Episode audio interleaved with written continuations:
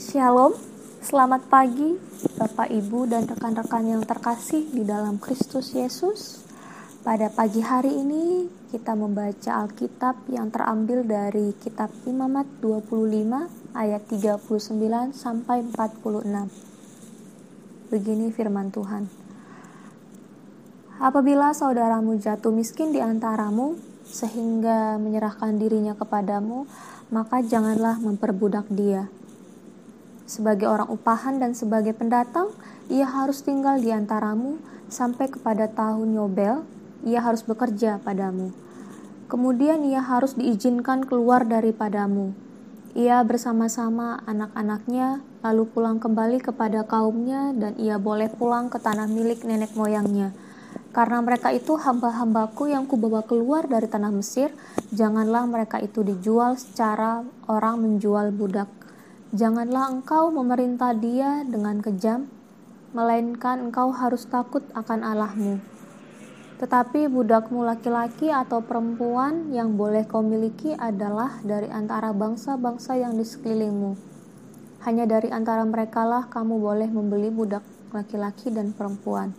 Juga dari antara anak-anak pendatang yang tinggal di antaramu, boleh kamu membelinya, dan dari antara kaum mereka yang tinggal di antaramu yang dilahirkan di negerimu. Orang-orang itu boleh menjadi milikmu. Kamu harus membagikan mereka sebagai milik pusaka kepada anak-anakmu yang kemudian supaya diwarisi sebagai milik. Kamu harus memperbudakkan mereka untuk selama-lamanya, tetapi atas saudara-saudaramu, orang-orang Israel, janganlah memerintah dengan kejam yang satu sama yang lain. Demikianlah firman Tuhan. Tema renungan kita saat ini adalah ingatlah, kita pun pernah ditebus. Di zaman dahulu, praktek jual beli manusia sangat sering terjadi.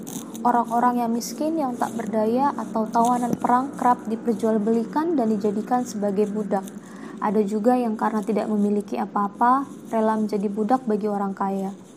Ketika menjadi budak, maka pada saat itu juga mereka kehilangan hak-haknya sehingga siap menerima perlakuan apa pun dari tuannya.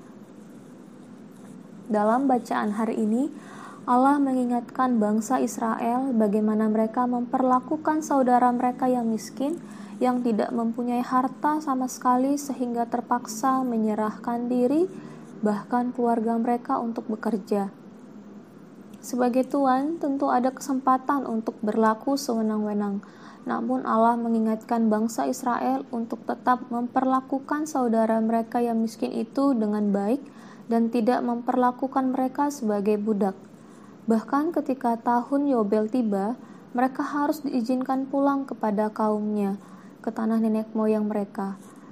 Melalui peristiwa pembebasan dari tanah Mesir, Allah mengingatkan bahwa bangsa Israel pun pernah menjadi budak dan hanya karena kasih Allah lah mereka bebas dan merasakan hidup sebagai orang-orang yang ditebus. Sahabat Alkitab, orang-orang miskin dan tak berdaya selalu ada di sekeliling kita.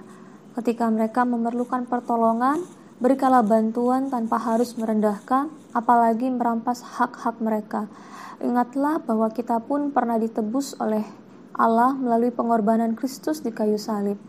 Kita telah beroleh kasih anugerah Allah, maka kita pun menyatakan kasih itu kepada sesama, tidak terkecuali kepada mereka yang miskin dan tak berdaya. Salam Alkitab untuk semua.